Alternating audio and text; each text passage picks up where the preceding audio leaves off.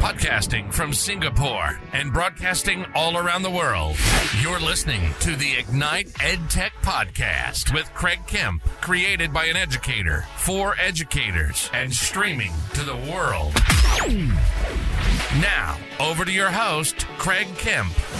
Hello and welcome to 2022, episode 77 of the Ignite EdTech Podcast. I'm your host, Craig Kemp, and I'm thrilled to have you join us. As most of you know, I continue to work with the incredibly talented Mark Quinn to improve the final audio quality of this podcast. He has his own podcast production studio that provides editing and mastering services to content creators. To connect with Mark, please see the details in the podcast notes below. This is the first episode for 2022. I'm back, refreshed, and ready to share learning again in 2022. Thank you again for your ongoing support and positive feedback about the Ignite EdTech Podcast, and for the thousands of you that listened to existing episodes over the past 6 weeks while we've been away from sharing new episodes. I'm thrilled to be a voice to support many of you in your growth and development in the EdTech space. 2022 is bringing many new opportunities and a few exciting changes and developments. But let's get back into it. I wanted to start 2022 by asking you about your goals and ambitions for the year ahead. What do you want to achieve in your professional career? Write it down or share it out on social media and tag us in. When we record these things publicly or share them with our colleagues, they become actionable. So what will it be for you? Please share with us via our Ignite EdTech social streams. I look forward to hearing your responses soon. This week, I wanted to update you on the developments of eduSpark.world. Throughout December and January, we've been working behind the scenes hard to add more value to the platform, and this isn't going to change anytime soon. We're becoming the go-to location for thousands of educators from all over the world, with more than 10 large international schools from 6 different countries enrolled and learning in this space already. We have more than 50 courses live across more than 12 learning areas, including literacy, numeracy, EdTech and innovation, DEIJ, well-being, leadership, and so much more. We also have personalized features now that support schools in building their own courses and requirements for their staff, new data insights, and we're about to launch our very own internal live video platform for synchronous learning. We can't wait to have you join us and thousands of educators globally in revolutionizing professional learning for educators. See the link in the podcast notes below for a special free month of all access to eduspark.world. Don't miss out. This week, I wanted to talk about 2022 and what there is to look forward to. In a world of constant change, frustration, and lockdowns, I think 2022 can provide us with an opportunity to look beyond the pandemic and start to look within ourselves. A critical component of this for me is that 2022 should be the year of me, a year of self-reflection and development, a year of learning, and a year of better work-life balance. I've seen too many friends and members of my PLN leave the profession, and it needs to stop. Schools need to better recognise well-being and provide teachers with more time. Not necessarily more pay, although I'm sure my teacher friends wouldn't complain, but the priority is on time and to be a better educator or leader to develop.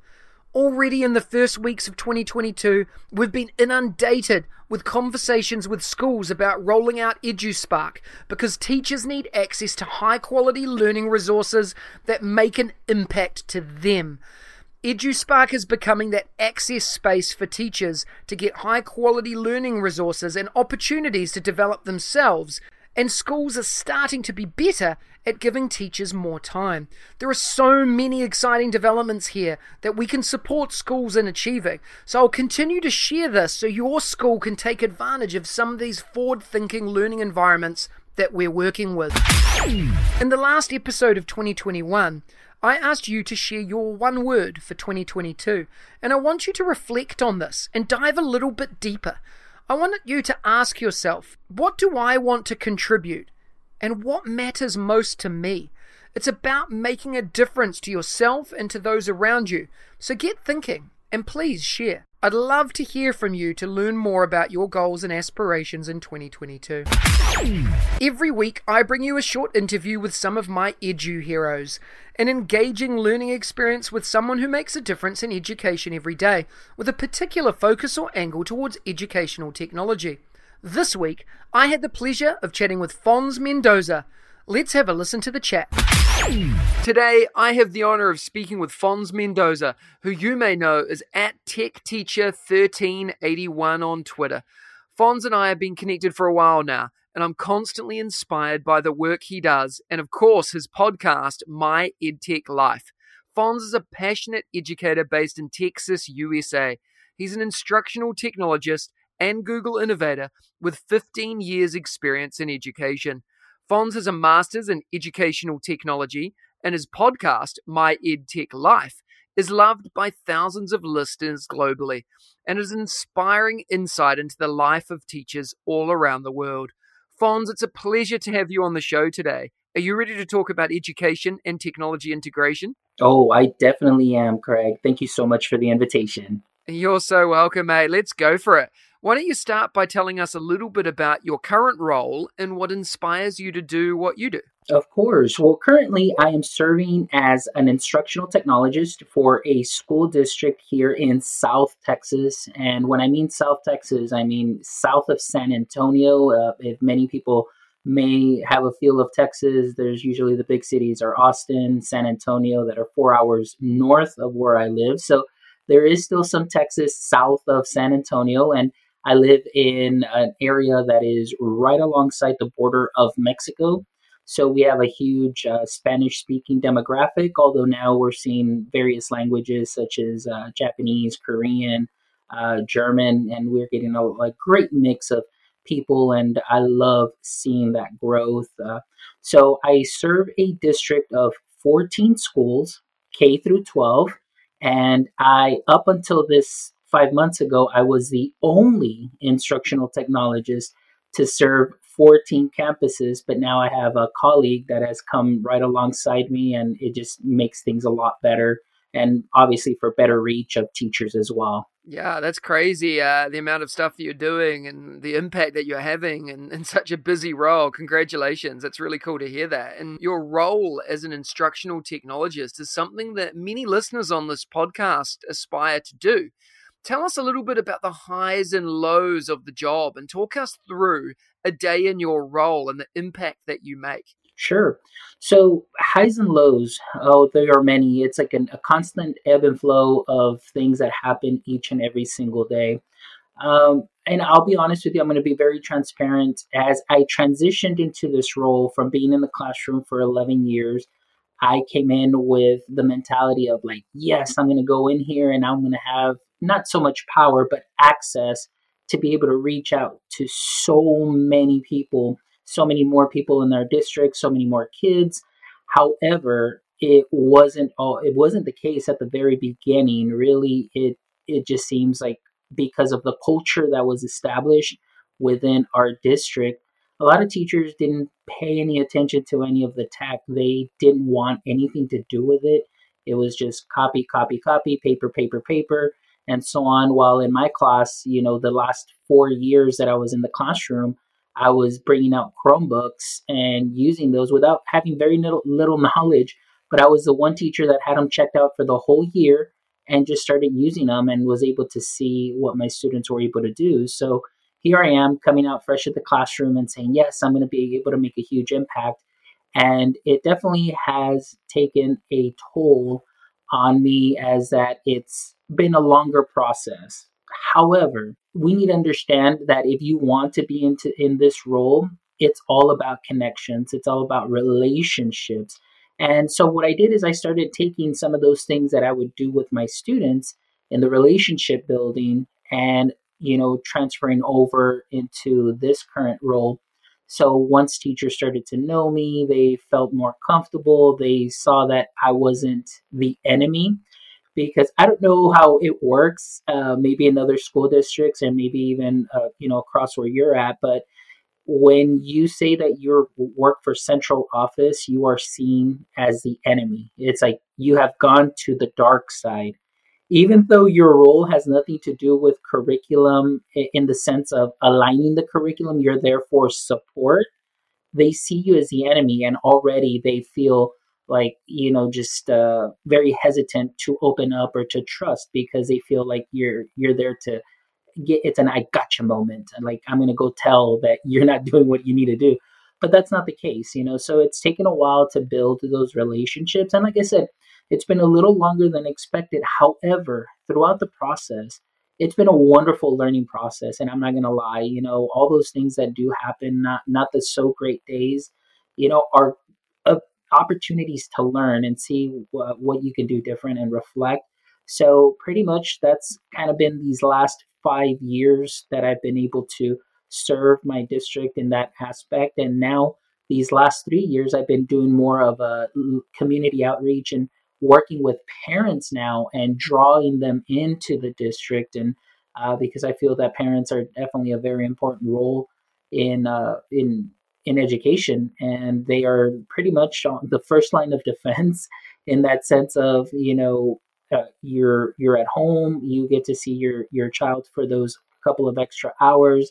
They come in, we reinforce, you know, the education, but we really want that commitment from parents too as well. And we want them to feel welcome. We want them to know that we value their input and that we will continue to grow and do what we can to not only help their children out, but also to make an impact in the community around us. So I highly encourage you, if you do want to go into a coaching role, if you want to do be an instructional technologist, relationships first. Always build that rapport, go in there, and really don't try to change people right away. Oftentimes people are set in their ways, but just help them by sprinkling on a little bit of extra seasoning to what they already do great, and let them adjust the flavors accordingly. And you'll see that after a while, once they start tasting what they're cooking up and the students start really digging that dish, they're going to be eating it up, and they're going to ask you for some more recipes of that EdTech goodness. So yeah, that's the best advice that I can give you. Yeah, I love that, Fonz. I love that analogy as well around cooking and food. I think it resonates really well with me. I talk a lot and the work I do with schools, and I do a lot of work with schools all over the world. And, you know, the reality is that it's the same wherever you are. Schools are schools, and they each have their own unique aspects. But it always comes down to, for me, what you alluded to, which is that culture eats strategy for breakfast. You know, the whole concept of making change and developing is building rapport and building culture. And I think that's something that you nail. And it's awesome to hear that in that context as well. And I'd absolutely 100% agree with your advice to anyone moving into this role. It's all about relationships. It's all about building culture. So thanks for sharing that. I appreciate it. Let's jump into talking about your podcast. It's incredible. Tell us a little bit about it. Tell us about your journey and why you continue to share this to the world. Of course, this is something that I am extremely passionate about, and you can only say that it is my passion project. This is me. This is who I am. This is where people get to hear my voice and you know, and the interests that I have. But it allows me to meet so many wonderful people and to connect with people. And so the podcast started on April 10th of 2020. Of course, we had already shut down as of March 13th here in Texas. And then I said, you know what, let me just bring teachers on, see what they're doing, see what they're sharing, and to help people in this transition, to help other teachers that had no clue how to transition from brick and mortar to virtual, and just to kind of help them out.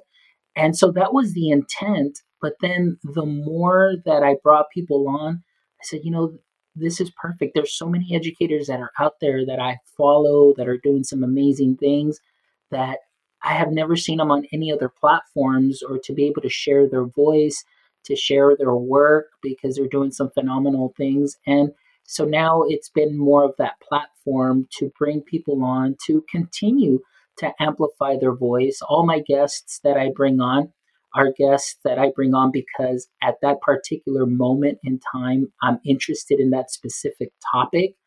And I have always been one of those that if I don't know the answer to anything and I want to learn what these people are doing and the work that they're doing, I'm going to go straight to the source, Craig. So what I do is I reach out to them on Twitter. I'll send them a DM and say, hey, look, I've been following you for a while. I love the work that you're doing.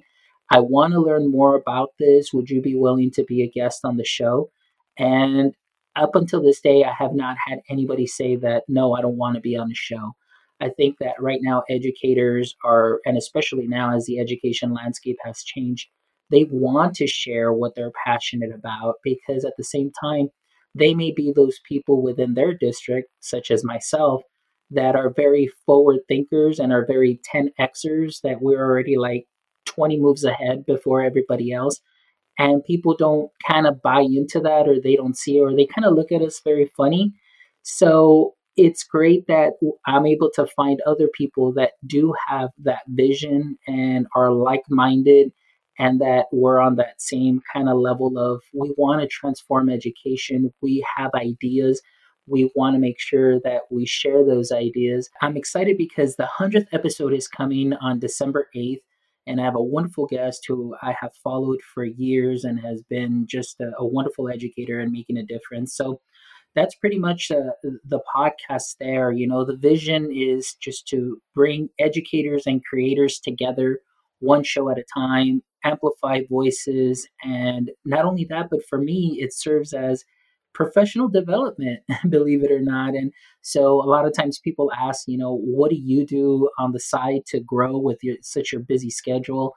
I said, well, I do my podcast and I get firsthand learning from the amazing guests that come in. But not only that, but it gets shared with the world. And as you know, Craig, you know, we're connected by just nice Wi-Fi signals and internet that there really isn't. And the globe has shrunk in that aspect of that there is no reason for us to connect with educators and find help and be able to seek out resources from anybody that is out there.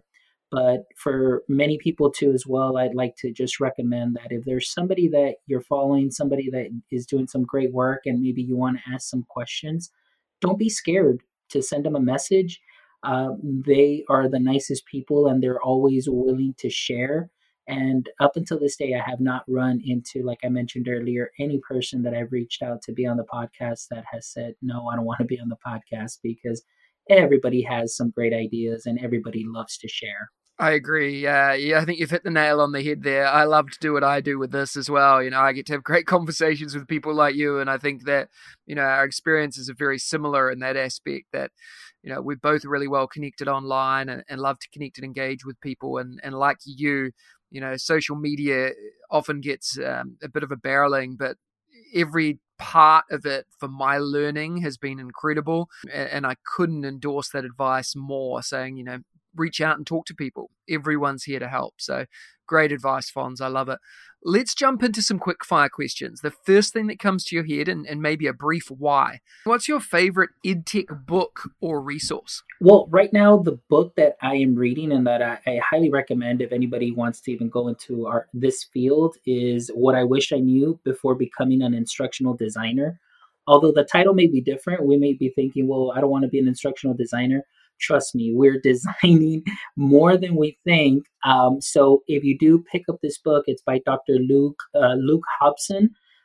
He's an instructional designer for MIT, and the book is phenomenal practical advice on how to work with subject matter experts. In this case, would be our teachers, how to help them create lessons, and kind of gives you that overall feel of tools and seasoning, like I said, that you can add to your own practice to serve up to your teachers. And what's your go-to edtech tool that the listeners need to try? Well, my go-to edtech tool that I use almost on the daily at work and has made a huge difference and impact because it saves me a lot of time is IORAD for sure. As an instructional design or instructional tech, I'm constantly getting calls of how do I do this or how do I do that? So creating these step-by-step tutorials through IORAD where it'll record your clicks and then just sending that link over to the teacher, The teacher gets the link, they open it up, they follow through with the steps. But not only that, it's saved. You don't have to recreate that tutorial. And now you have a nice repository of resources that if anybody calls or anybody needs anything, you just pull up your IORAD page and then you just send off that link as needed. What I did for our district is I set up an IORAD help desk page on our website. So it's the frequently asked for tutorials. So teachers will go to the website and they'll find tutorials for Edpuzzle, Google Classroom, Kami, and other platforms that we use in our district. Brilliant. What's one daily habit or practice that helps you enjoy, progress, and succeed in your career? All right. So here we go. Daily practice. Get up every morning. I get up every morning at 4:30. Get up every morning, walk. And while I'm walking, I'm listening to a podcast. So I'll do my walk, listening to various podcasts from several friends, learning from all the wonderful people that are out there, from their ideas. And again, always looking for those knowledge nuggets to add to my tool belt. And then what I do also to wind down the day, once I come back, home from work, I'll go ahead and read. So I read for about 30 to 45 minutes.